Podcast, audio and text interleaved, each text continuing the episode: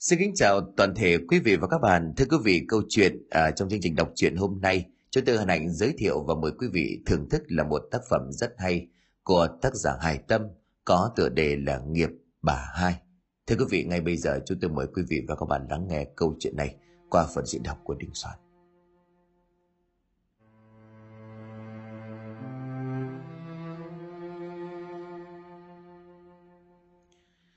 Nhà họ Cao trong thị trấn được coi là gia đình đức cao vọng trọng nhất vì không chỉ kinh doanh thành đạt mà con cháu trong nhà đều được ăn học tử tế đàng hoàng. Dù có học Tây học Âu về thì bọn họ vẫn giữ được cái nếp nhà có trên có dưới, biết trái biết phải. Thế nhưng một gia đình tưởng như hoàn hảo như vậy vẫn có những góc tối không bao giờ muốn khơi gợi bởi nó là nỗi đau là nỗi nhục của họ những người quen thân gia đình họ lâu thì mới biết phu nhân nhà họ cao. Thực ra chỉ là bà hai. Ngày về nhà họ cao cũng chẳng có kèn chống rình rang như hồi ông cao đại cưới vợ đầu. Nhưng cũng không vì vậy mà sinh ra ghen ghét hay là uất ức. Trái lại con lẽ hiếm có mẹ kế nào yêu thương cưng chiều con chồng và toàn tâm toàn ý vun vén cho gia đình chồng như bà tuyết ai cũng biết bà vất vả như thế nào từ khi về làm dâu, làm vợ, làm mẹ. Trong họ nhà cao với cái tiếng là người đến sau.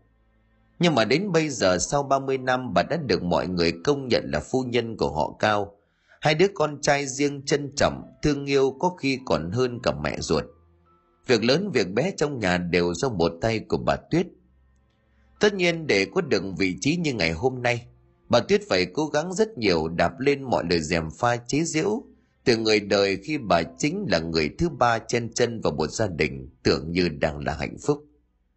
Thời gian trôi qua, mọi người mới dần hiểu ra, chính người vợ được gọi là chính thất đó đã tự tay hất đổ đi hạnh phúc của gia đình mình. Vì tiền đồ, sự nghiệp và một người đàn ông khác mà bất chấp kêu khóc níu kéo của hai đứa con trai. Một đứa chưa tròn một tuổi, một đứa vừa lên bốn để chạy trốn tới chân trời mới.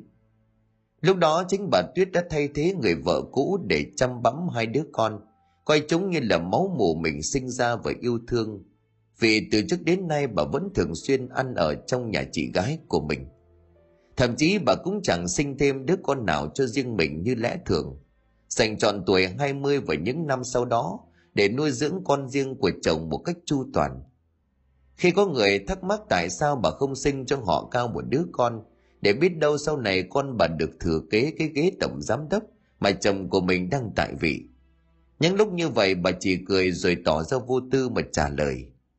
Tôi có hai đứa con vừa ngoan vừa giỏi là cái thằng Hoàng với cái thằng Mạnh, không phải là quá đủ rồi sao? Con tôi nó hiếu thảo biết điều khôn lớn thành người, tôi chẳng mong cầu điều gì hơn. Nghe bà nói như vậy thì cũng chẳng ai thắc mắc gì nữa, ai cũng ngưỡng mộ sự hy sinh và tình yêu của bà tuyết dành cho đứa con riêng của chồng. Lâu dần, cái tiếng người thứ ba cũng bị lãng quên. Hai đứa bé bị mẹ đẻ bỏ rơi ở lại năm nào giờ cũng đã trở thành những chàng trai chứng chạc.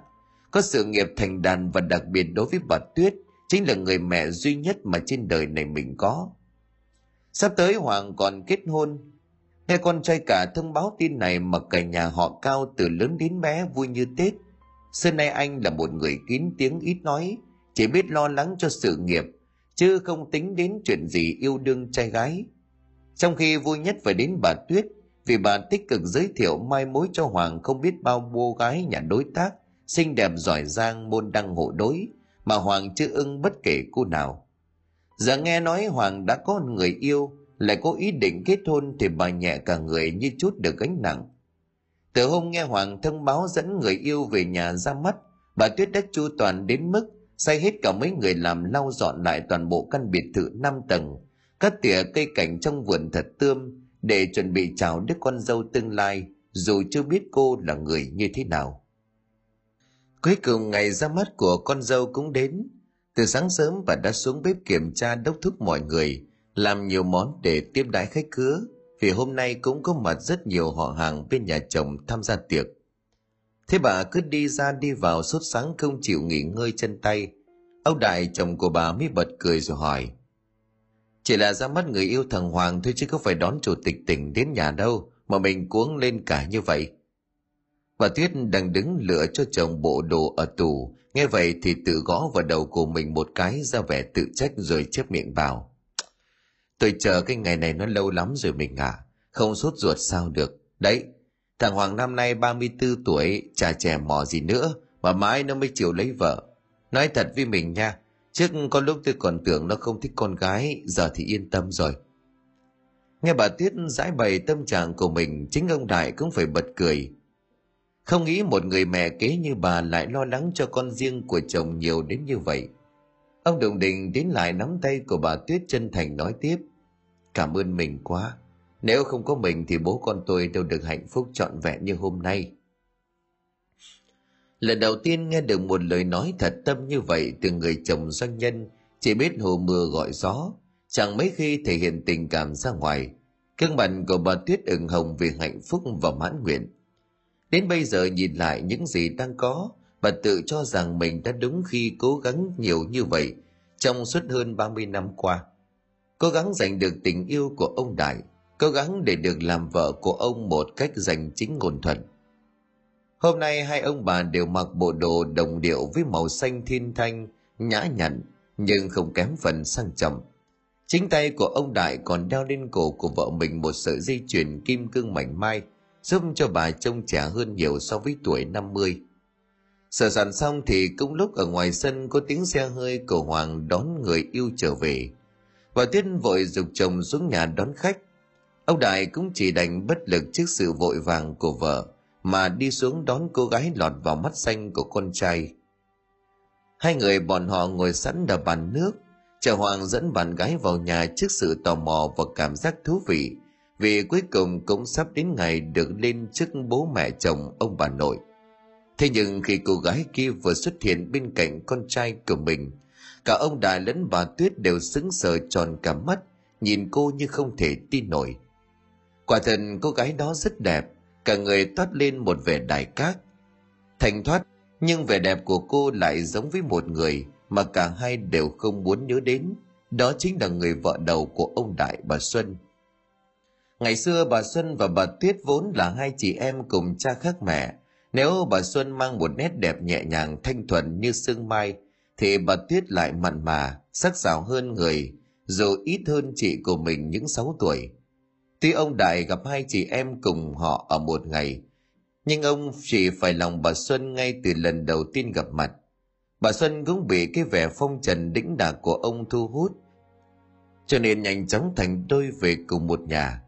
ấy vậy mà mặn nồng cũng chỉ được 5 năm, có với nhau hai mặt con mà cuối cùng bà Xuân lại thay lòng đổi giả, chạy theo một người đàn ông khác để theo đuổi sự nghiệp cầm ca, còn răng dở trước khi lấy chồng. Nhưng có lẽ quả báo đến sớm cho nên từ đó đến nay chẳng ai có tin tức gì của bà Xuân. Sự nghiệp cầm ca của bà chắc cũng đã sớm tàn lụi ngay khi mà bỏ chồng theo trai, rồi bị chính người tình của mình ruồng bỏ và phản bội. Cứ tưởng những ký ức đau buồn đó mãi mãi chôn vùi, nhưng bất ngờ lại xuất hiện một cô gái có dung mạo uy hệt bà Xuân ở trong nhà, lại là người yêu của Hoàng làm cho ông Đại và cả bà Tuyết không thốt nên lời. Ngay lúc này trong đầu của họ đang nghĩ tới một kịch bản bẽ bàng không thể chấp nhận được, còn bên ngoài thì mặt mũi tái mét đến á khẩu.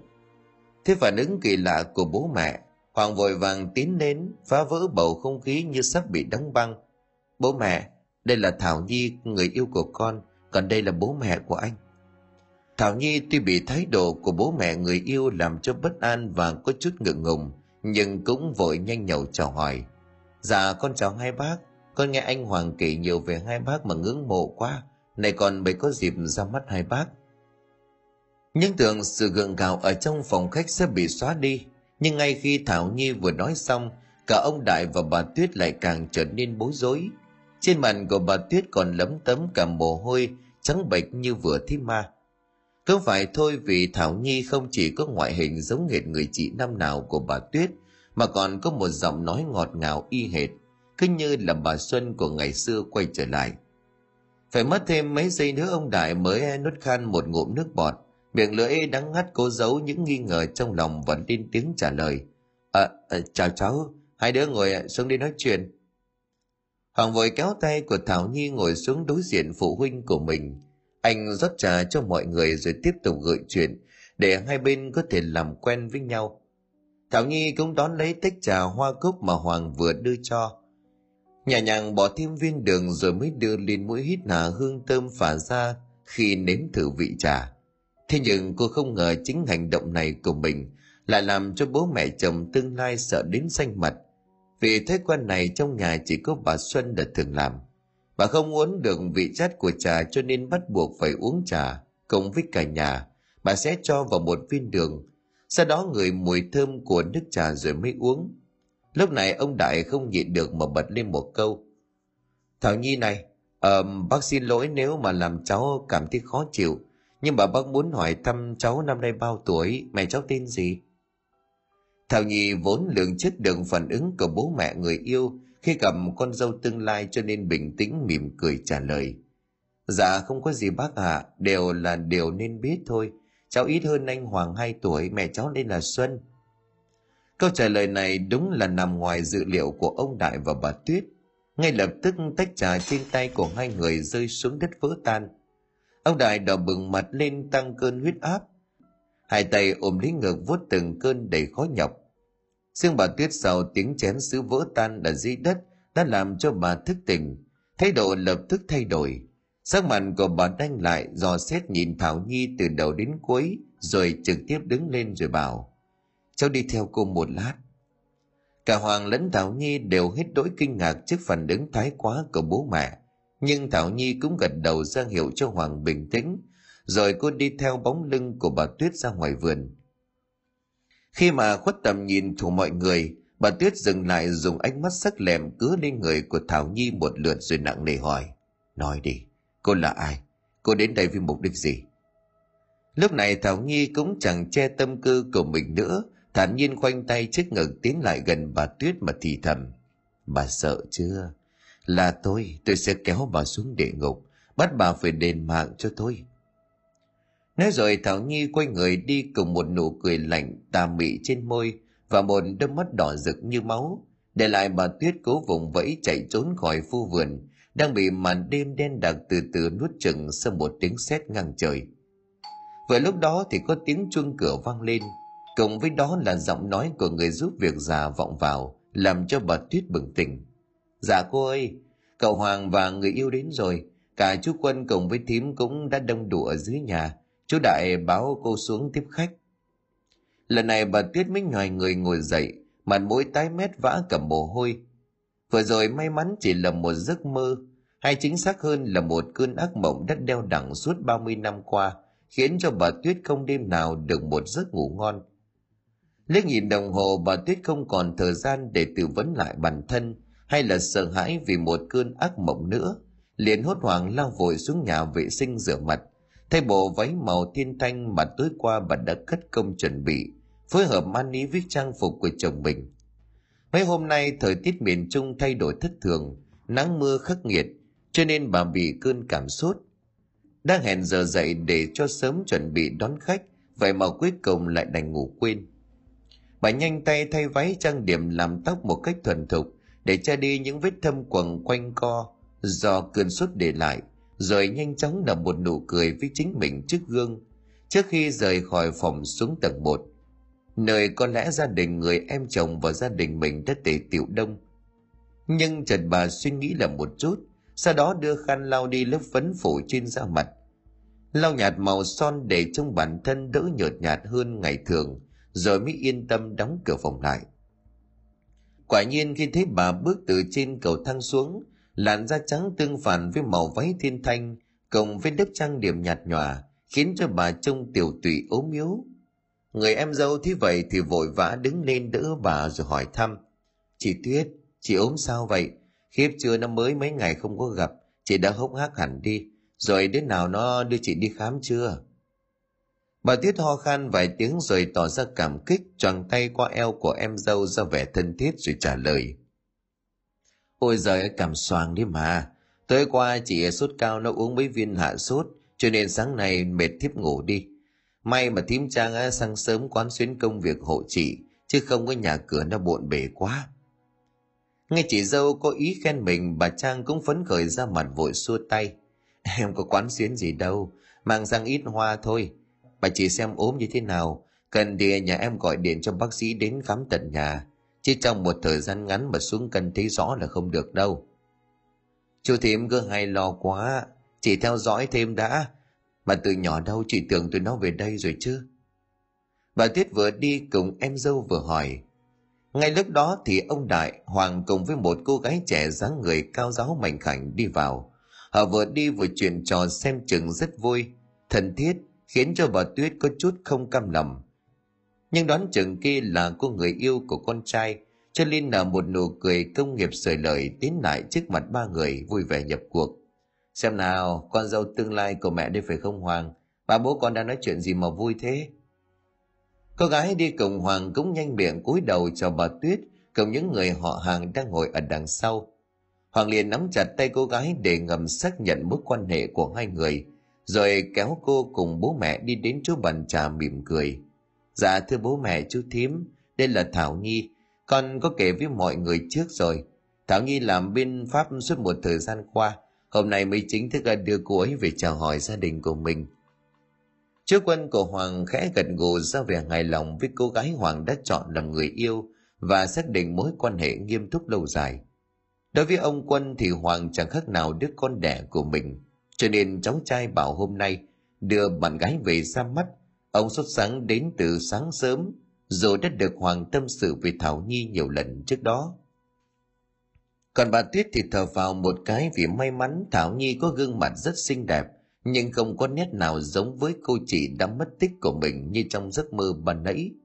Buổi gặp mặt diễn ra khá vui vẻ vì Thảo Nhi làm cho ngành truyền thông, có khiếu ăn nói hoạt ngôn dí dỏm, làm cho không khí gượng gạo ban đầu nhanh chóng được xóa tan. Duy chỉ đến lúc mọi người dùng bữa trưa xong, Hoàng gợi ý tất cả tập trung vào phòng bố mẹ mình để chơi bài, vì lâu lắm chẳng tụ tập đông đủ như vậy – thì Thảo Nhi đề xuất sẽ tự tay chuẩn bị một số món đồ uống cho mọi người giải nhiệt. Cho nên không lên phòng chơi với mọi người mà xuống bếp chủ tài. Khi cô đang đứng quay lưng tách mấy quả nhãn để làm trà sen nhãn cùng với bà giúp việc giả, thì bỗng nhiên cô nghe thấy tiếng gọi ở ngoài cửa sổ hướng ra vườn cây ăn quả. Con ơi, giúp cô với. Lúc Thảo Nhi ngước lên nhìn thấy ở ngoài có một người phụ nữ độ tuổi trung niên, nhưng rất đẹp, đặc biệt là đôi mắt to đen. Tuy có chút mang mát buồn nhưng có thể khiến cho người đối diện bị thu hút bởi ánh nhìn đầu tiên. Người đó đang đung đưa trên chiếc xích đu cạnh bộ bàn ghế mà sáng nay cô cùng bố con của Hoàng ngồi nói chuyện. Đặc biệt người phụ nữ ngoài vườn mặc trên người một chiếc váy bằng lụa màu vàng nhạt rất nhã nhặn, có tiêu hoa trước ngực, tương đồng với bộ trang sức. Cộng với chiếc vòng cổ và bông tai bằng bạc, mà theo kinh nghiệm nhiều năm trong nghề của cô có thể đoán ra chiếc váy này không hề nhỏ. Đó là một loại váy được may thủ công bởi một người thợ may lành nghề chuyên nghiệp. Cô thoáng ngạc nhiên bởi vì người này không thể là người làm trong nhà được bởi người làm thì sao có thể ăn vận sang trọng nhường kia? Nhưng cũng chẳng phải là một trong những người họ hàng của hoàng, bởi trong bữa ăn cô chưa từng gặp. Tuy thế, thảo nhi lại thấy ở người phụ nữ có nét gì đó rất quen, thuận mắt mà bất ngờ cô chẳng thể nhận ra. Thảo nhi bèn bỏ dở mấy quả nhãn trên bàn rồi bước lại gần cửa sổ gọi dạ cô ơi, cô cần giúp gì?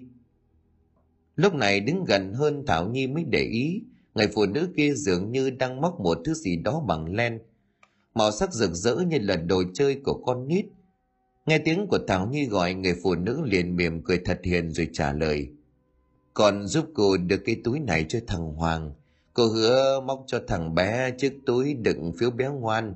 Đây này nó thích lắm. Những lời này của người phụ nữ xinh đẹp làm cho Thảo Nhi thấy hoang mang vô cùng. Cô gái nhíu mày thăm dò nhưng dường như bà ấy đang nói thật chứ chẳng đùa cợt chút nào. Lấy làm lạ Thảo Nhi liền quay lại hỏi người giúp việc già. Bà Tư ơi, người kia là ai hả? Sao sáng giờ cháu chưa thấy? Bà Tư vốn là người giúp việc rất lâu của nhà họ Cao, Bà đã gắn bó ở nhà này từ thời Hoàng chưa sinh cho đến tận bây giờ, cho nên hầu như mọi chuyện trong gia đình này bà đều nắm rõ. Già đã ngoài 70 tuổi nhưng sức khỏe bà vẫn rất tốt, được mọi người coi như là người nhà, chứ không hề phân biệt chủ tớ. Nghe Thảo Nhi gọi bà Tư cũng bỏ mấy quả nhãn đang tách dở xuống, rồi ghé mắt nhìn qua cửa sổ dòm ra. Thế nhưng ở ngoài vườn bây giờ chỉ có một cơn gió nhẹ, thổi qua làm cho cành lá rung rinh, chứ chẳng còn người phụ nữ nào nữa cả. Thảo Nhi quay lại cũng không còn thấy ai ngồi trên xích đu, chỉ thấy cái vật mà người đó móc vẫn còn để lại. Vội vàng chạy vòng ra ngoài vườn nhặt lên rồi đem vào đi cho bà Tư. Cái này bà có biết của ai không? Ngay lập tức bà Tư thay đổi nét mặt, hai tay của bà run rẩy xúc động, cầm chiếc túi nhỏ mà Thảo Nhi vừa nhặt vào nói. Trời đất, cái túi đựng phiếu bé ngoan của cậu Hoàng, bà tưởng mất từ lâu sao nó lại ở đây? Là như nào hả bà? Chắc chẳng cũng biết cậu Hoàng là con riêng của ông chủ rồi phải không? Hồi đó cô Xuân mẹ đẻ của cậu Hoàng thích đan lát lắm. Thế cậu đi mẫu giáo về được cái phiếu bé ngoan đầu tiên. Cô ấy mới móc cho con trai cái túi này để mà cậu cất phiếu bé ngoan vào đây. Nhưng được một thời gian sau khi cô ấy bỏ đi, thì ông chủ cũng bắt vứt bỏ hết mọi thứ đồ liên quan đến cô Xuân trong nhà này, kể cả cái túi cô ấy móc cho con trai. Mà cái túi thằng nhỏ nó khóc lóc mấy ngày liền không có chịu đi học, thế mà bây giờ lại tìm nó ở đây là sao? Thảo Nhi ngỡ ngàng với câu chuyện mà bà Tư vừa kể. Trước đây Hoàng đã từng nói mình là con riêng của bố, còn người mà cậu gọi là mẹ thực ra là mẹ kế. Tuy là mẹ kế nhưng đối với Hoàng anh chỉ coi đó là người mẹ duy nhất của mình. Còn người mẹ đã rời bỏ hai anh em lúc còn bé, anh coi như đã chết từ lâu. Cũng chưa bao giờ cô ấy định đi tìm lại người mẹ đó. Bóng sống lưng của cô lạnh toát hai tay ù đi. Trong phút chốc cô ngờ ngợ nhận ra người phụ nữ vừa rồi nhắn nhủ mình đưa trả cái túi len cho Hoàng quả thật rất giống Hoàng. Đặc biệt là đôi mắt người sáng và hàng lông mày rậm, luôn nhếch lên, khiến cho người khác nhìn vào có một cảm giác bị thu hút, bị khuất phục. Cô hít một hơi thật sâu để bình tĩnh trở lại rồi ngập ngừng hỏi bà Tư. Mẹ đẻ của anh Hoàng chắc đặc lắm hả bà? Có phải cô ấy có mái tóc đen được búi cao, có cái váy lụa tiêu hoa mẫu đơn trước ngực không? À, còn nữa cô ấy cười trông hiền lắm phải không bà? Từ lúc bà chủ đầu rời đi, bà Tư vẫn luôn giữ những kỷ niệm của bà chủ trong lòng. Vì dù ai nói gì thì nói, bà vẫn không tin một người tốt như bà chủ lại làm cái chuyện trái luân thường đạo lý như vậy. Khi nghe Thảo Nhi hỏi về bà chủ cũ, bà Tư bùi ngồi hồi tưởng lại và xác nhận. Đúng rồi, cô Xuân cô ấy đẹp nhất cái vùng này, lại hát hay khéo tay. Còn cái váy hoa mẫu đơn là do chính tay cô ấy cắt may, rồi thêu lên đó sau đó thì ông Đại còn đặt làm tặng riêng cho cô Xuân một bộ trang sức hình hoa mẫu đơn cơ đấy. Rồi như sừng nhớ nhận ra điều bất thường, bà Tư liền thẳng thốt nói. Ờ, nhưng mà sao cháu biết cô Xuân trông như thế nào? Thảo Nhi cũng chẳng tin nổi vào tay của mình, nhưng là một người rất tín tâm. Cô tự chấn an bản thân rằng có điều gì đó liên quan đến mẹ đẻ của người yêu mà có lẽ gia đình này chưa biết. Thế nên trước khi mọi chuyện được làm rõ, Thảo Nhi nhanh chóng giấu đi việc mình có thể nhìn thấy một người, giống với người mẹ đã mất tích lâu năm của Hoàng. Vợ nói sang chuyện khác để bà Tư không còn thắc mắc. À, cháu đoán thôi hả? Thế anh Hoàng với bố khác nhau cho nên cháu đoán là anh ấy giống mẹ. Mà anh Hoàng đẹp trai cao giáo như kia, chắc phải mang gen trội của mẹ. Thôi mình làm cho nhanh cho mọi người dùng trà bà nhé. Mặc dù bà Tư còn nghi ngờ nhưng bà cũng chẳng thắc mắc thêm mà cầm cội tách nhãn cho Thảo Nhi. Chiếc túi len nhỏ xinh xắn được Thảo Nhi cất kỹ vào túi sách, để đến lúc hợp lý sẽ mang trả cho Hoàng. Rất nhanh đám cưới của Thảo Nhi và Hoàng được diễn ra vì bà Tuyết đã đi xem ngày chuẩn bị sẵn sàng từ trước. Từ ngày có con dâu về ở cùng, không khí trong nhà lúc nào cũng vui, vì Thảo Nhi là người học nhiều hiểu rộng, lại cực kỳ tâm lý. Cô nắm bắt sở thích thói quen của từng người nhà chồng rất nhanh, khiến cho ai nấy đều hài lòng vì mình. Ông Đại cũng thêm mất lòng vì đứa con dâu cả thao vát giỏi giang, lại cũng quan tâm nhiều đề tài giống ông. Thực ra cái cảm giác khi nói chuyện với con dâu cả khiến cho ông nhớ lại người vợ cũ của mình. Nếu không vì biến cố năm đó thì họ quả thật là một cặp vợ chồng hạnh phúc. Vì vợ cũ của ông rất hiểu ý của ông, luôn khiến cho ông vui vẻ thoải mái khi ở cùng. Duy chỉ có bà Tuyết là không được thích con dâu cho lắm, nhưng bà vẫn cố giấu nhẹm sự đố kỵ trong lòng. Bởi ở trong nhà này bà biết mình cần phải tập cách yêu mọi thứ mà chồng mình yêu thì mới có thể tồn tại được. Con dâu mới xuất hiện giống như là một đóa hoa tỏa ngát hương thơm khiến cho một bông hoa đã cũ như bà bị lu mờ, bị mọi người ngó lơ. Nhất là trong bữa cơm cả chồng cả con đều súng lại hỏi chuyện của Thảo Nhi. Nghe cô kể những câu chuyện hài hước hay phân tích tình hình chứng khoán thị trường kinh doanh một cách tỉ mỉ chuyên nghiệp. Điều mà một người làm nội trợ suốt ngày quanh quẩn chăm lo cho chồng con như bà chẳng thể nào làm được. Hơn nữa Thảo Nhi còn đảm đang nấu ăn ngon, cho nên từ dạo của cô, bữa ăn trong nhà luôn được cô đích thân tự tay chuẩn bị.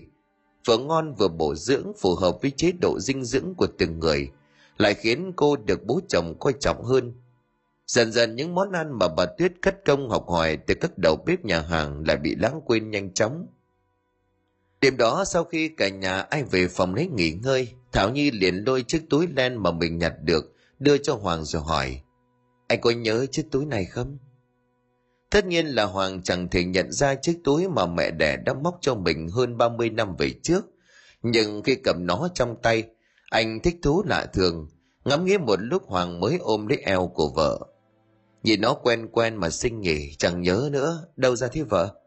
Vợ nhặt được đấy, tưởng của anh, bên trong còn có tên anh đây này. Hoàng lộn chiếc túi nhỏ ra quả nhiên bên trong có móc thêm chữ hài hoàng cùng với ngày sinh của anh. Nhưng suy nghĩ một hồi Hoàng cũng chẳng nhớ nổi là món đồ của mình từ lúc nào cho nên tặng lưỡi bảo. Chắc là của anh từ thời còn mẫu giáo, bị ném trong kho giờ lại lôi ra đấy mà. Thôi cất đi, mai mốt vợ sinh cho anh thằng cu kháu khỉnh.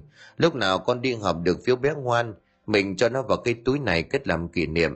Này, vậy bên trên có con cá heo sinh trên này. À, hay là mình đặt tên con là heo luôn nhá vừa nói hoàng vừa tỏ ý cười đắc ý thảo nhi cũng đành cười trừ trước sự vô tư của chồng đến nửa đêm khi mà đang thiêu thiêu ngủ bỗng nhiên thảo nhi lại nghe thấy tiếng hát du khe khẽ vọng lên từ dưới lầu cô nhẹ nhàng bước xuống giường men theo hành lang được chiếu sáng bằng đèn vàng đi xuống lầu ngay kiểm tra thì phát hiện tiếng hắt vong veo kia vọng ra từ căn phòng ở giữa tầng Phòng này có không gian rộng nhất nhà, thường là nơi mọi người dùng làm nơi giải trí, được trang trí bằng một cây đàn piano cạnh cửa sổ, nhìn ra vườn cây và mấy kệ sách do bố chồng cô cất công siêu tầm tích cóp.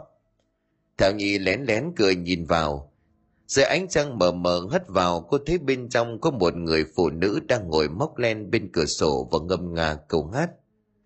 Hơn ba mươi năm đời con vắng mẹ, còn cố tìm trong ký ức xa xăm một lời du chăn chứa dịu hiền mẹ đã hát du con bên cánh võng tiếng hát của người phụ nữ vô tình làm thảo nhi cảm thấy chua xót đồng cảm cô đứng ngẩn người cố nín thở để không phát ra tiếng động làm ảnh hưởng tới sự tĩnh lặng như mặt nước của người phụ nữ khi tiếng hát dừng lại người phụ nữ mặc chiếc váy lụa có bông hoa mẫu đơn trên ngực đứng lên nhìn ra ngoài ánh trăng lạnh hát ngang qua cửa sổ, rồi bất ngờ quay lại nhìn Thảo mỉm cười, rồi từ từ tan biến như muốn gửi gắm cho cô điều gì. Thảo Nhi cũng khẽ gật đầu đáp lại rồi đẩy cửa đi vào trong phòng, cầm lấy thứ mà người phụ nữ vừa tan xong để trên bàn ngắm nghía. Đó là một chiếc áo khoác len màu xanh dương dành cho trẻ con. Cô cẩn thận lộn trái chiếc áo ra quả nhiên bên trong có chữ hài hoàng tên của chồng cô. Thảo Nhi ôm chiếc áo vào trong lòng và nhanh chóng trở về phòng ngủ của mình. Cả đêm hôm đó cô chẳng ngủ được nữa, mà thao thức nghĩ về người phụ nữ đã hai lần xuất hiện, rồi biến mất ngay trước mắt của mình. Người đó không khiến cho cô cảm thấy sợ hãi, mà cho cô sự ấm áp thân thuộc, và dường như người đó rất cần cô giúp đỡ, muốn gửi gắm cho cô những kỳ vật mà bà đã tự tay làm cho chồng. Chỉ là giữa hai người chưa đủ duyên, để cho cô có thể hỏi giao tiếp hỏi rõ mọi chuyện. Để cô biết rút cuộc chuyện của 30 năm trước rằng bà có phải là mẹ của Hoàng. Nói chăn trở mà cô biết dù không nói ra nhưng luôn là cái bóng chồng tâm trí của anh nằm lăn qua lăn lại một lúc Thảo Nhi quyết định đi xuống phòng đọc sách khi nhìn đồng hồ đã 4 giờ sáng vì không muốn làm ảnh hưởng tới giấc ngủ của chồng Thế nhưng vừa đẩy cửa ra ngoài thì bất ngờ một bóng người cũng đang lén lút rời khỏi nhà. Vì hành lang rộng trong nhà luôn để đèn sáng, cho nên cô dễ dàng nhận ra người vừa đi khuất tầm mắt của mình chính là mẹ chồng. Nghĩ tò mò không hiểu vì sao bà lại lọ mọ ra ngoài vào giờ này, cho nên Thảo Nhi liền lén đi sau, Nếu bà cần giúp đỡ thì cũng tiện hơn. Bà Tuyết sau những chuỗi ngày liên tiếp gặp ác mộng lúc nửa đêm khiến bà chẳng thể nào tỉnh táo vào sáng hôm sau được. Đầu óc lúc nào cũng nhức nhối, mệt mỏi, làm tâm trạng bị ảnh hưởng rất nhiều. Thế nên đêm nay bà quyết định hành động. Bà đã tốn không ít để xin được một lá bùa từ ông người thầy Mường, nhằm đúng đêm trăng rằm lúc có nhật thực sẽ kết thúc tất cả những nỗi ám ảnh trong suốt mấy chục năm qua.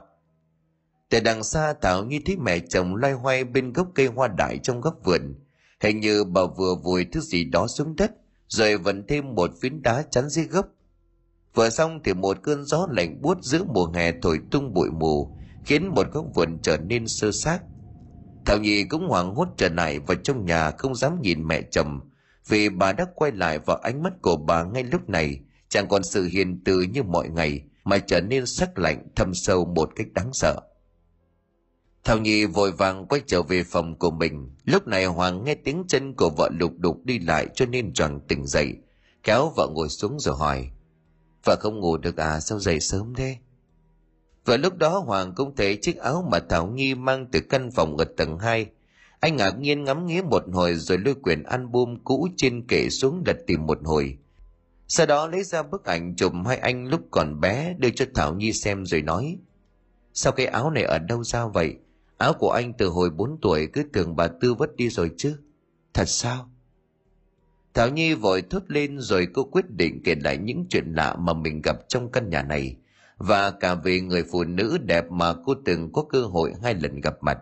Cuối cùng Thảo Nhi xúc động bảo Chiếc túi, chiếc áo này đều là người phụ nữ đó muốn em gửi cho anh.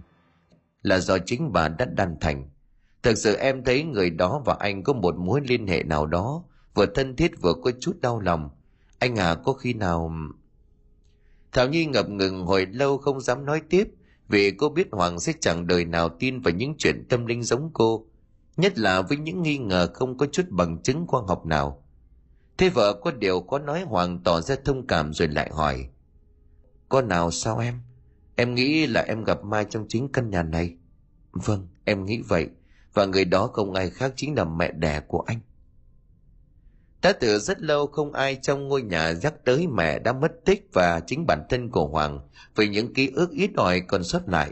Anh vẫn luôn cho rằng mẹ đẻ đã ruồng bỏ hai anh em mà chạy theo sự nghiệp đàn ca, chạy theo nhân tình trẻ. Cho nên suốt 30 năm qua, anh chưa bao giờ hết giận mẹ, cũng chẳng muốn nghe thêm bất cứ thông tin về người đàn bà ích kỷ đó. Vậy mà vợ của anh lúc này lại cố gắng khơi gợi những chuyện về mẹ, còn cho rằng bà ấy đã chết còn lai vắng trong căn nhà này thì quả thật Hoàng chẳng thể chấp nhận. Anh liền sẵn giọng gắt vợ dù biết như vậy làm Thảo Nhi chạy lầm. Anh cấm em nhắc đến bà ta. Anh chỉ có một người mẹ là mẹ Tuyết. Còn bà ta có sống hay chết cũng chẳng liên quan đến anh. Còn nếu em đừng có mang mấy cái thứ vớ vẩn này về phòng, em vứt hết đi cho anh. ba mươi năm nay bà ta chẳng có bất cứ tin tức gì, không chẳng về gặp các con đến một lần. Làm gì có cái chuyện phi lý như em bảo được chứ? Nói rồi Hoàng đứng bật dậy đi vào nhà vệ sinh xả nước ra, hất lên mặt cho thực sự bình tĩnh trở lại. Vì dù chẳng nói ra nhưng mẹ đẻ chính là nỗi đau anh luôn đè nén trong lòng. Nó như là một bóng ma tâm lý đất đeo đẳng suốt những năm tháng tuổi thơ của anh. Cho mãi đến sau này khi đã là một người đàn ông trưởng thành, Hoàng vẫn chưa một lần đặt được nỗi đau đó xuống.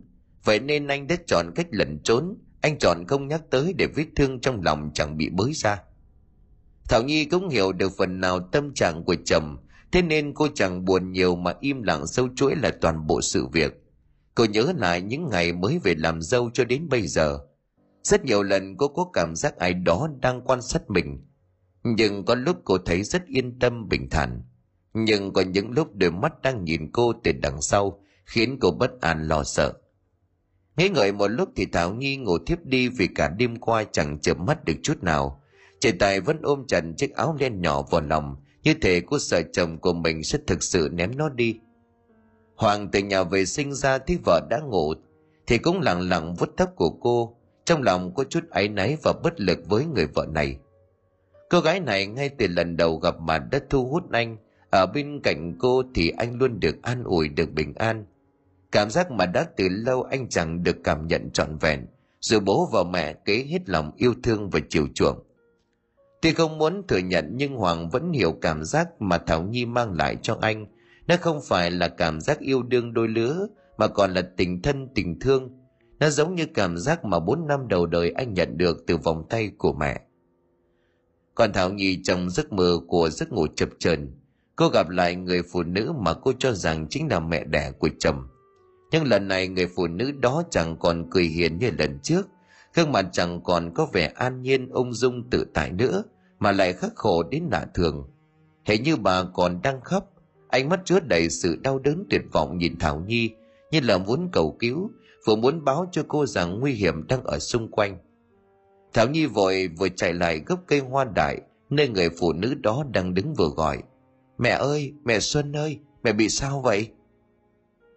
Tiếng mẹ của cô vừa thốt ra một cách tự nhiên khiến bản thân cô chẳng thể nào hiểu được. Chỉ biết được rằng trong tâm can cô đã bảo với cô rằng người phụ nữ hiền thục đoan chính đó chính là mẹ chồng thực sự của mình.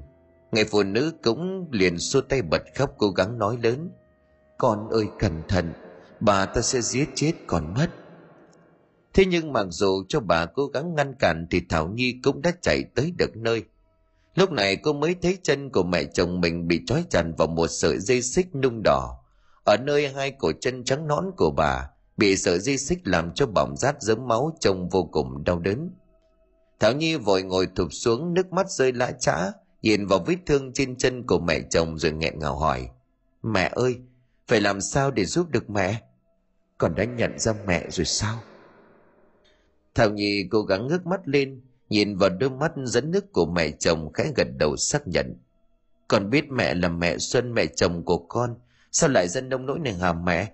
Chuyện này là như thế nào? Phải làm sao mới giúp được mẹ? Lúc này người phụ nữ mặc chiếc váy lụa tức là bà Xuân đã cúi xuống nâng Thảo Nhi lên. Hai tay của bà run rẩy nắm chặt tay cô mà cằn dặn. Không còn thời gian để con ở lại đây. Hãy nhớ bà ta sẽ tìm mọi cách để hại con, giống như là hại mẹ năm xưa. Bà ta với một trái tim ích kỷ đầy thù hận sẽ tách con khỏi Hoàng và gia đình này để mãi mãi vị trí của bà ta là số một trong nhà. Con à, từ hôm nay hãy cẩn thận để phòng con rắn độc đó hại mình. Đáng lẽ mẹ sẽ cảnh báo mỗi khi bà ta muốn ra tay hại con. Nhưng mẹ bây giờ bị nó giam cầm ở đây, chỉ còn có thể trông chờ vào chính bản thân con. Vậy là mẹ bị oan, mẹ đã ở đây từ 30 năm trước. Thảo Nhi ngỡ ngàng hỏi lại. Bà Xuân thở dài một hơi buồn rầu rồi đáp. Đúng vậy, là mẹ đã ở đây 30 năm chịu điều tiếng oan uổng mà không ai biết nhưng được chứng kiến hai đứa con của mình khỏe mạnh lớn khôn từng ngày như vậy mẹ cũng cam lòng vậy thì đến bây giờ bà ta đã muốn giàn tay với con chỉ vì đố kỵ vì con được mọi người thương yêu hơn bà ta đúng là một khi tay đã nhúng chạm thì mãi mãi chẳng thể rửa sạch. Con phải bảo vệ mình thật tốt có như vậy mới có thể giúp được mẹ. Mẹ tin con đủ thông minh để bắt bà ta phải trả nghiệp. Còn nói chuyện của hai mẹ con bọn họ bị cắt ngang khi từ đằng sau lưng. Thảo nhi bỗng có một tiếng cười chói tai. Cô hoảng hốt quay lại nhìn thì nhận ra bà tuyết đã áp sát mình từ bao giờ. Trên tay của bà ta còn nắm chặt một con dao sắc chuẩn bị đâm về phía của cô. Bà xuân liền kéo tay của thảo nhi lôi về sau lưng của mình rồi chết lên. Chạy đi con, chạy đi. Thảo nhi bắt đầu chạy nhưng cô chẳng biết chạy đi đâu. Chỉ thấy sau lưng của mình bà tuyết vẫn luôn theo sát cùng với tiếng cười man dở cứ như vậy thảo nhi bị dồn vào một góc vườn. Bà tuyết đứng chắn ngay trước mặt lăm lăm một con dao trên tay. Đôi mắt của bà nổi lên từng gân máu nhìn con dâu mình như kẻ thù mà cất tiếng hầm dọa mày và cả nó đều phải chết không ai được thay thế tao ở cái nhà này mày chỉ là một đứa con dâu mà dám ngồi lên đầu của tao đừng hòng Nói rồi bà giơ con dao lên cao chấm mạnh một nhát về Thảo Nhi, khiến cho cô hoảng hốt kêu lên một tiếng đầy thất thanh rồi choàng tỉnh dậy. Thế nhưng cô vẫn chưa kịp hoàn hồn thì bà Tuyết đã tự ý vào phòng của cô từ lúc nào. Bà ta đang ngồi bên cạnh bàn trang điểm quan sát cô dâu, giọng thản nhiên hỏi. Con thấy ác mộng không phải là gặp ma đấy chứ? Quả thật lúc này Thảo Nhi thích mẹ chồng của mình giống như một con ác quỷ chứ không chút tử tế điểm đạm nào của ngày thường. Mặc dù chưa có bằng chứng gì, nhưng bằng linh cảm đặc biệt của mình, Bà Tuyết chẳng hề đơn giản như vẻ bề ngoài, thậm chí nội tâm còn phức tạp và thâm sâu. Cô nhanh chóng lấy lại bình tĩnh để che đi sự sợ hãi còn trong lòng để qua mặt bà Tuyết. Con mơ thấy rắn độc mẹ ạ, à, mà con là chú sợ rắn. Mơ thấy rắn, điểm xấu đấy. Con đi ra ngoài phải cẩn thận, mình làm gì thì cũng phải nghĩ đến đại cục, đầu tiên thì mới không gặp điều xui xẻo con ạ. À. Bà Tuyết buông nhẹ một câu rồi đứng lên đi ra ngoài như chưa hề có việc gì xảy ra. Còn Thảo Nhi cô quyết định tìm hiểu sự thật, cô tin vào niềm tin nội tâm của mình. Ngày hôm sau đó khi mà cả nhà đã cùng nhau lên xe đi tới công ty, thì trong nhà chỉ còn mỗi bà Tuyết và hai bà giúp việc. Đã từ lâu bà Tuyết không có thời gian thành thơi đến như vậy, vì bà vừa giải quyết được một nỗi lo tâm linh đeo đẳng bao năm – Bà hy vọng rằng lần này với bùa được yểm bằng chính máu của mình, do ông thầy người mường làm ra, chắc chắn phải giam cầm được một linh hồn đang muốn quay trở lại quấy phá bà. Sắp tới gia đình nhà bà phải sắp xếp xây sửa lại mộ cho các cụ, cho nên bà tranh thủ liệt kê các thứ cần chuẩn bị để các bà giúp việc đi mua.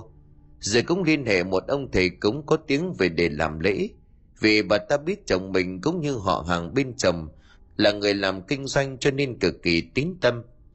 Việc xây lại mộ tổ được bọn họ hết sức coi trọng, cho nên bà muốn thông qua dịp này để củng cố, chứng tỏ vai trò địa vị của mình trong nhà của chồng. Chẳng mấy mà hôm làm lễ động thổ cũng tới, từ sáng sớm bà Tuyết thất bận đi ra đi vào kiểm tra.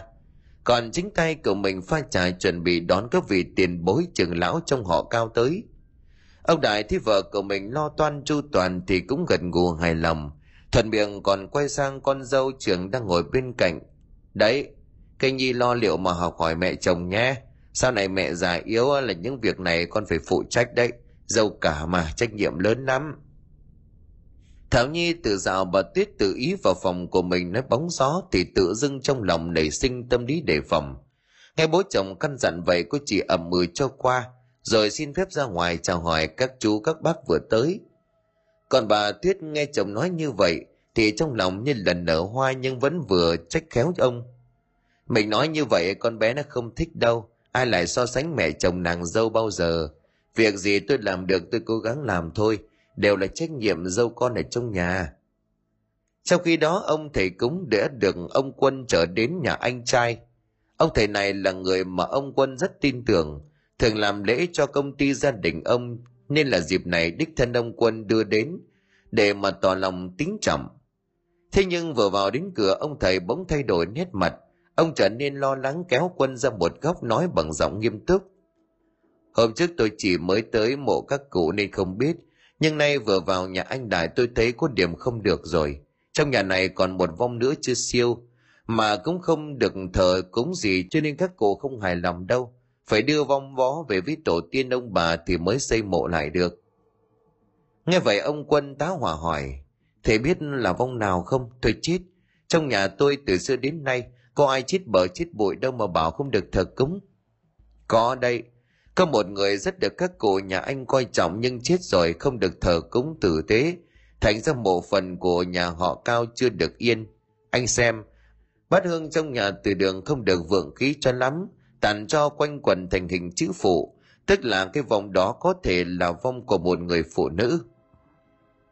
Những lời này của ông thầy vô tình được Hoàng đứng ngay bên cạnh đó nghe thấy, lại cùng với lời truyền Thảo Nhi nói hôm trước, khiến anh bỗng liên tưởng đến việc mẹ của mình bị mất tích.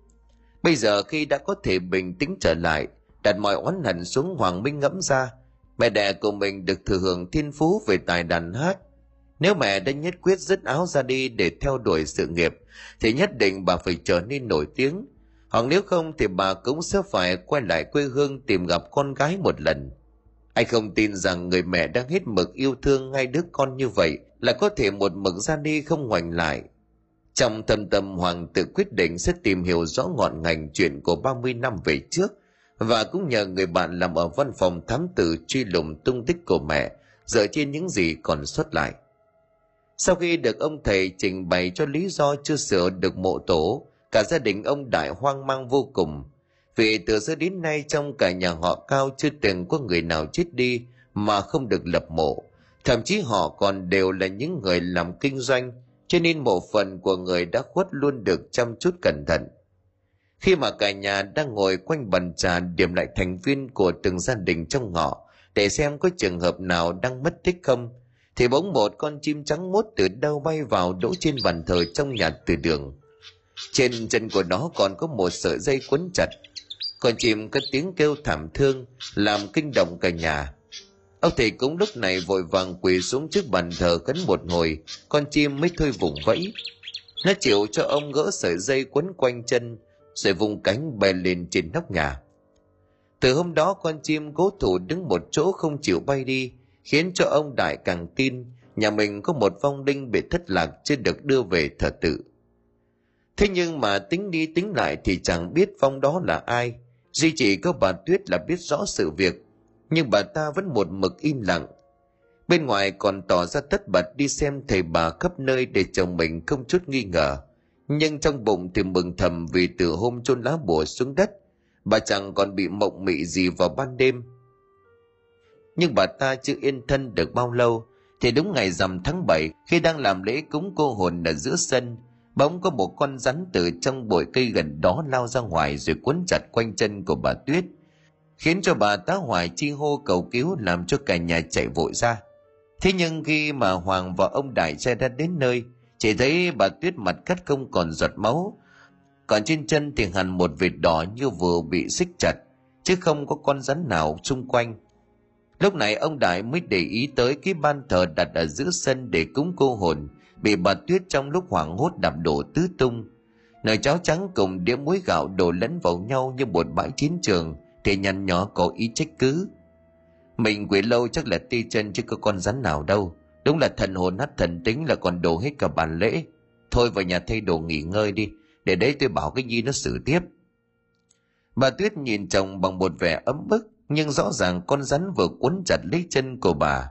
Ấy vậy mà chỉ một giây nó đã biến mất trước khi ông đại xuất hiện, khiến bà chẳng biết giải thích làm sao. Hoàng cũng tỏ ra đồng cảm với mẹ kế, cho nên đỡ bà đứng lên rồi động viên.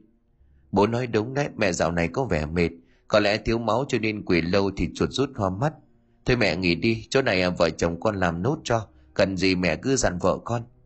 Thế nhưng mà đây này, rõ ràng chân mẹ bị lằn một vết đỏ như này cơ mà. Bà tuyết oằn ức nói tuy thế bà vẫn còn phải tập tánh đi vào trong nhà. Sau khi ông đại đã quay người vào trong chỉ đạo con dâu, ra ngoài sân làm lễ thay cho vợ. Bà tuyết không cam tâm lén liếc nhìn con dâu một cái, rồi mới theo lên phòng theo ý của chồng. Đêm hôm đó trăng sáng như là ban ngày dọi thẳng vào phòng ngủ của bà tuyết, khiến cho bà chẳng thể chớp mắt nổi.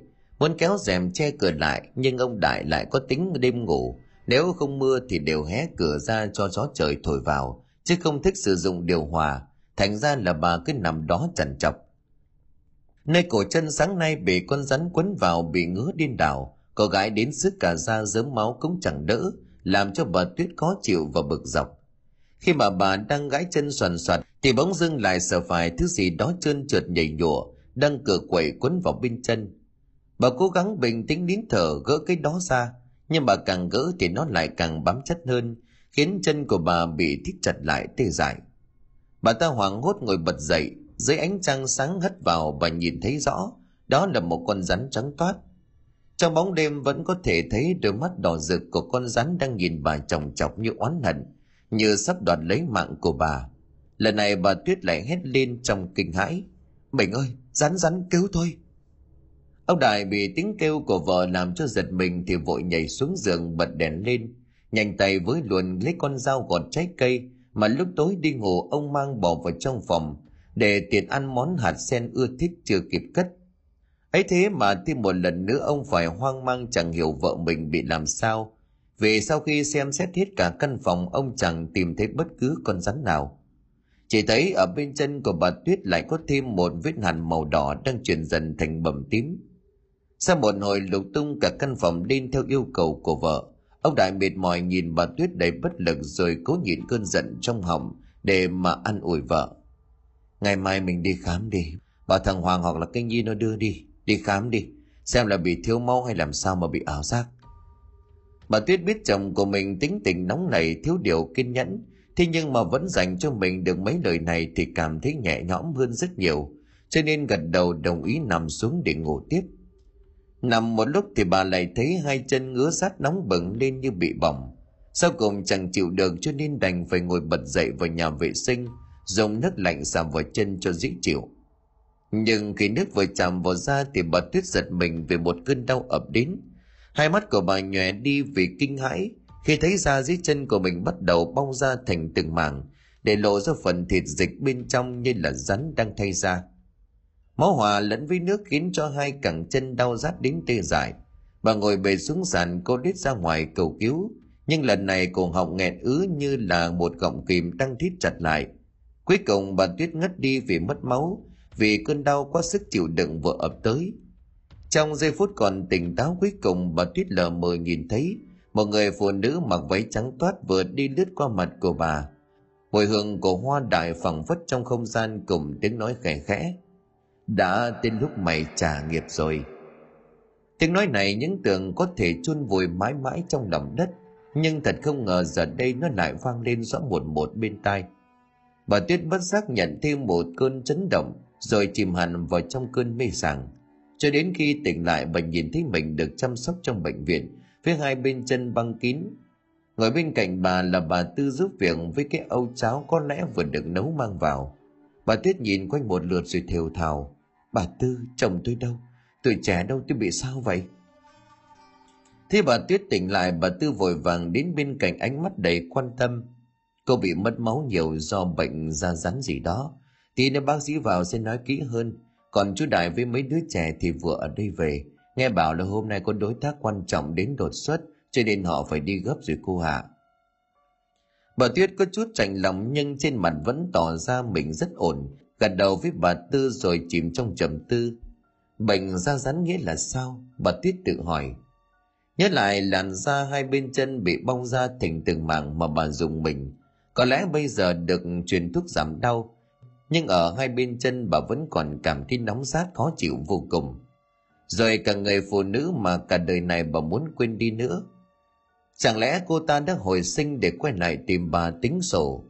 Nằm nghĩ ngợi một lúc thì bác sĩ cũng vừa vào. Bà tư biết ý thì liền đi ra khép cửa lại cho bác sĩ tư vấn cho bà chủ. Vì bác sĩ trung niên bịt kín mặt nhưng vẫn có thể nhìn thấy vóc dáng của cô rất thành thoát, nhẹ nhàng chứ không giống với những người ở cùng độ tuổi của bà tuyết. Sau khi kiểm tra vết thương, bác sĩ ngồi xuống từ tốn bảo, chị bị bệnh này là phải kiêng nước kiêng các đồ thanh trước nhé. Chúng tôi sẽ có phác đồ điều trị phù hợp như đã trao đổi với anh đại. Chiều nay chị sẽ được ra viện tiếp tục về nhà theo dõi, nhớ bôi và uống thuốc đầy đủ. Nói xong, cô y tá đi cùng vị bác sĩ kia, đưa cho bà tuyết một ít thuốc sau khi đã bóc sẵn. Bà tuyết cảm kích đỡ lấy, nhưng bà có vẻ chần chừ khi thấy những viên thuốc kỳ lạ này.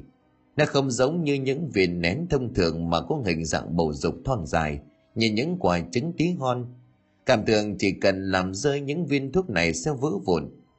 Nhưng vì bác sĩ ở bên cạnh giám sát cho nên cuối cùng bàn tuyết đành lấy hết mớ thuốc màu trắng vào trong mồm nuốt một hơi vào bụng.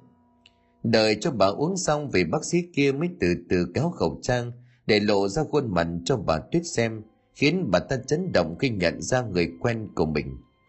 Hay nói đúng hơn là chị gái cùng cha khác mẹ của mình, người đã mất tích hơn 30 năm nay bà ta lắp bắp không nên lời chỉ tay về chị mình. Chị chị xuân, là là sao chuyện gì đấy? Mày là đứa khẩu phật tâm xả thế cho nên bây giờ mày phải chịu quả báo đúng với tội ác mày đang gây ra cho tao. Bà xuân kể lạnh nói nói xong thì bà cùng cô y tá đẩy cửa đi thẳng ra ngoài, để lại bà tuyết hoang mang kinh hãi. Và lúc đó bụng của bà ta quặn lên từng cơn như có hàng chục con rắn nhỏ đang bò trườn trong đó khiến bà ta thất kinh gào lên kêu cứu. Nhưng dường như bệnh viện này đã chẳng còn ai ở ngoài. Bà ta bị những con rắn nhỏ trong bụng làm cho cả người rụng rời, tim đập loạn nhịp. Một lúc sau thì có một con rắn nhỏ được chui ngược lên từ cổ họng của bà bò ngược rơi ra ngoài xuống giường bệnh trắng muốt. Khỏi phải nói bà tuyết bị chúng làm cho kinh hại đến mức điên đầu nước mắt đầm đìa vừa khóc vừa oán hận chị gái của mình vì đòn báo thù thâm độc. Không phải thôi vì nghiệp này là do bà tự tạo ra, có oán thì cũng chẳng còn có thể quay lại được nữa. Tàn rắn như được lệnh của chủ nhân, càng lúc càng trần nhanh hơn trong bụng khiến cho bà ngã lăn quay quằn quại xuống nền nhà lạnh lẽo.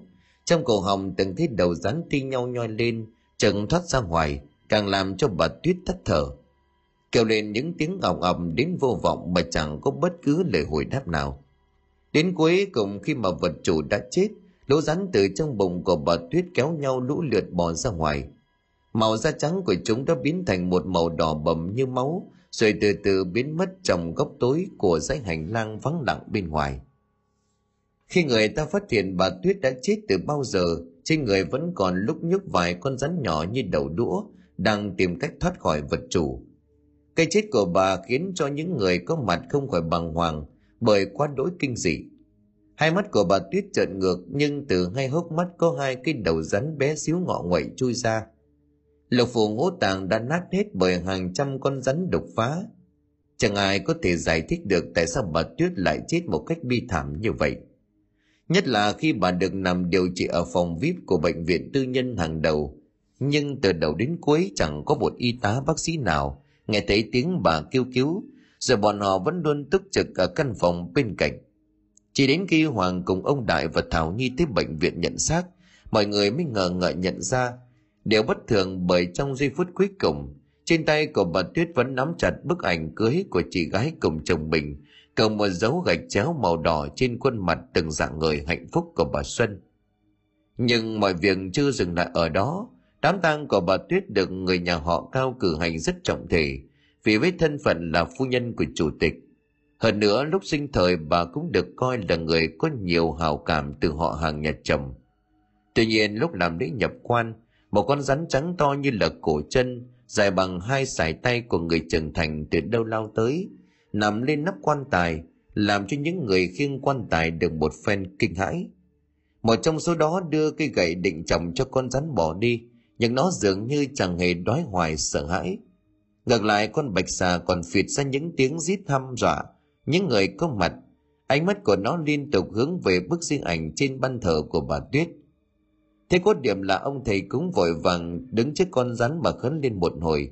Sau đó ông trầm giọng nói, nếu có oan khiên gì hãy xoay đường chỉ lối để những người trần mắt thì chúng tôi có thể nhìn rõ ông vừa dứt lời thì con rắn cũng từ từ bò xuống khỏi nắp quan tài, bò đến dưới cây hoa đại ở trong góc vườn rồi dừng lại. Hai con mắt của nó nhỏ ra như hai giọt nước trong, nhìn ông thầy cúng một cách đầy thảm thương. Thế vậy ông thầy cúng cũng gật đầu tỏ ý đã hiểu ra sự tình. Bèn quay lại nói với ông đại và hai đứa con trai của gia chủ. Dưới này chắc chắn có điều gì đó, anh cho đào lên đi để xem con bạch xà nó muốn ám chỉ điều gì ngay lập tức ông đại cho người dùng cuốc thường đào lớp đất xung quanh gốc hoa đại được coi là cổ thụ nhất trong vườn để kiểm tra. Những tưởng lớp đất đó rất khô cứng vì nó muốn nằm sâu trong gốc vườn. Nhưng chỉ vừa đặt cuốc xuống người làm đã thấy có một điều kỳ lạ. Đất ở đây rất tươi xốp. Anh cũng từng thắc mắc rằng hồi trước khi mình mới là một thanh niên 13-14 tuổi, theo cha đi bán cây cảnh cho nhà ông Đại, thì chẳng hiểu sao mà vợ chồng ông rất thích cây hoa này và chọn mua luôn dù nó còi cọc, thân còn bị sâu đục chẳng thể sống nổi. Vậy mà chỉ sau một thời gian, cây hoa trồng trong góc vườn bỗng dưng trổ mã cao hơn, lại còn nở rất nhiều hoa, nhưng lại có một màu rất độc. Vì thông thường hoa đại sẽ có màu trắng vàng, nhưng cây hoa trong vườn ông đại lại có nhiều bông lẫn màu đỏ như máu. Anh cùng mấy cậu thanh niên đến giúp đám tang vừa đào được một lúc, ai nấy đều thất kinh khi một vài màu xương lộ ra dần. Dù bộ xương đã bị phân hủy đi nhiều theo thời gian, nhưng bộ trang sức bằng vàng và kim cương vẫn còn y nguyên, khiến cho ông Đại cùng hai vợ chồng trước quân đứng theo dõi nãy giờ, vẫn có thể nhận ra đó di vật của người vợ, người chị dâu quá cố của mình. Ông quân bàng hoàng tới nỗi đứng không vững, hai tay của ông ôm chặt ngực. Vì trái tim đang co thất lại nhói đau, bởi cho đến tận cuối đời ông biết mình đang hiểu lầm vì người vợ đầu suốt 30 năm. đã hận bà suốt 30 năm bà không hề biết bà đã sớm bỏ mạng nằm cô quạnh một mình trong góc vườn này. Rất nhanh công an đã xác thực được danh tính của bộ xương trong góc vườn của nhà ông Đại, chính là bà Ngô Lệ Xuân. người vợ bị đồn mất tích 30 năm trước. Và công an cũng tìm được một quyển nhật ký đã mốc meo nằm trong đống đồ cũ của bà Tuyết. Trong đó bà ta tự nhận toàn bộ tội ác mình gây ra cho người chị gái cùng cha khác mẹ của mình. Tất cả đều vì bà ta điên tình ganh tị với tình yêu của chị gái và anh rể. Cho nên trong một đêm trăng sáng giả vờ hẹn chị gái đi thưởng trăng uống trà để giết chị và chen chân vào gia đình hạnh phúc của chị. Khi sự thật được phơi bày ra ánh sáng, ông Đại cùng hai người con trai gục xuống góc bên hũ cho cốt, còn xuất lại của vợ, của mẹ mình. Bọn họ đã mất 30 năm để hận một người mà họ hết lòng yêu thương, nhưng đến cuối cùng mọi sự chỉ là hiểu lầm. Người vợ, người mẹ đó vẫn nằm trong mảnh vườn của gia đình, ngày ngày dõi theo cuộc sống an yên của bọn họ. Ngày phát tang chính thức cho bà Xuân Thảo Nhi đất tình nguyện khoác lên người bộ đồ tang của con dâu, điều mà lúc chồng đám tang đầu của bà Tuyết cô chẳng mong muốn. Đứng trước mộ của mẹ chồng Thảo Nhi thấy ấm lòng hơn bao giờ hết, bởi giờ đây mẹ chồng cô, một người phụ nữ đức hạnh đã rửa sạch được tiếng oan, đã đừng trở lại vị trí mà vốn là của bà dù đã muộn. Cô cũng cảm ơn chính bản thân mình vì nếu không dám đốt đi lá bùa mà bà Tuyết đã trồn dưới gốc cây đại, có lẽ mãi mãi bản thân và cả linh hồn của mẹ chồng mình sẽ bị người đàn bà quỷ quyệt đó khống chế và lừa gạt. Cô trân trọng tất cả những di vật mà mẹ chồng đã bằng một phương thức nào đó gửi gắm lại cho chồng cô. Những món quà nho nhỏ nhưng được kết nên từ tình yêu của bà, nên cô sẽ để dành thật kỹ cho con cô và Hoàng sử dụng. Điều mà trước đây Hoàng vì hiểu lầm mẹ mình đã bỏ lỡ. không kể từ đó cây hoa đại trong vườn không còn rắc hoa màu đỏ nữa, mà chỉ còn một màu trắng ngà ngà, ngày ngày tỏa hương thơm ngát. Duy chỉ có ông Đại bỗng dưng thay đổi tính nết, ông giao lại công ty cho Hoàng cùng con út quản lý, còn bản thân của mình lùi về sau ăn chay niệm Phật. Ngày ngày ông thường ngồi trầm ngâm một mình trong phòng đọc sách, xem đi xem lại cuốn album ảnh trắng đen, đừng bà Tư cất giữ cẩn thận để hoài niệm về những ký ức tươi đẹp từng trải qua với người vợ đầu. Thỉnh thoảng ông còn lặng lẽ rơi nước mắt, lẩm bẩm nói chuyện một mình với những bức ảnh của vợ, khiến cho con cái thấy bất an. Sức khỏe của ông ngày càng yếu đi dù mới bước qua tuổi 60. Thế nhưng khi con cái muốn đưa ông đi khám bệnh, ông chỉ nói một câu làm cho ai đấy đều cắm cảnh. Bố đã xa mẹ chúng mày 30 năm, cống hận bà ấy 30 năm, vì bố mà mẹ chúng mày bị người ta dèm pha hắt hồi suốt 30 năm, nằm dưới đất lạnh lẽo một mình tủi nhục không ai hay biết. Trước vì sự tự ái, tự cao, vì cái tôi của thằng đàn ông mà bố không chịu tìm hiểu sự tình, không chịu tin mẹ. Bây giờ bố chỉ muốn gặp mẹ chúng mày, nói với mẹ chúng mày một câu xin lỗi. Tính ông trái ngang là như vậy cho nên chẳng ai có thể khuyên can. Chỉ thấy một buổi sớm mai ông đã chút hơi thở cuối cùng trên giường ngủ, bên cạnh là chiếc váy lụa mà có lẽ là di vật cuối cùng của bà Xuân để lại. Bức ảnh trắng đen trùm trong ngày cưới của hai người được ông nắm thật chặt trong tay phải để lên ngực. Cương mặt của ông thanh thản như vừa chút bỏ được một gánh nặng. Tuy ai cũng đau lòng cho sự ra đi đột ngột của ông, nhưng rồi mọi người cũng hiểu đó là sự lựa chọn duy nhất khiến cho ông có thể tiếp tục hạnh phúc. Chắc chắn khi gặp lại vợ của mình ở bên kia thế giới, ông sẽ lại cầu hôn bà một lần nữa, yêu bà thêm lần nữa và chẳng bao giờ buông tay của bà ra nữa.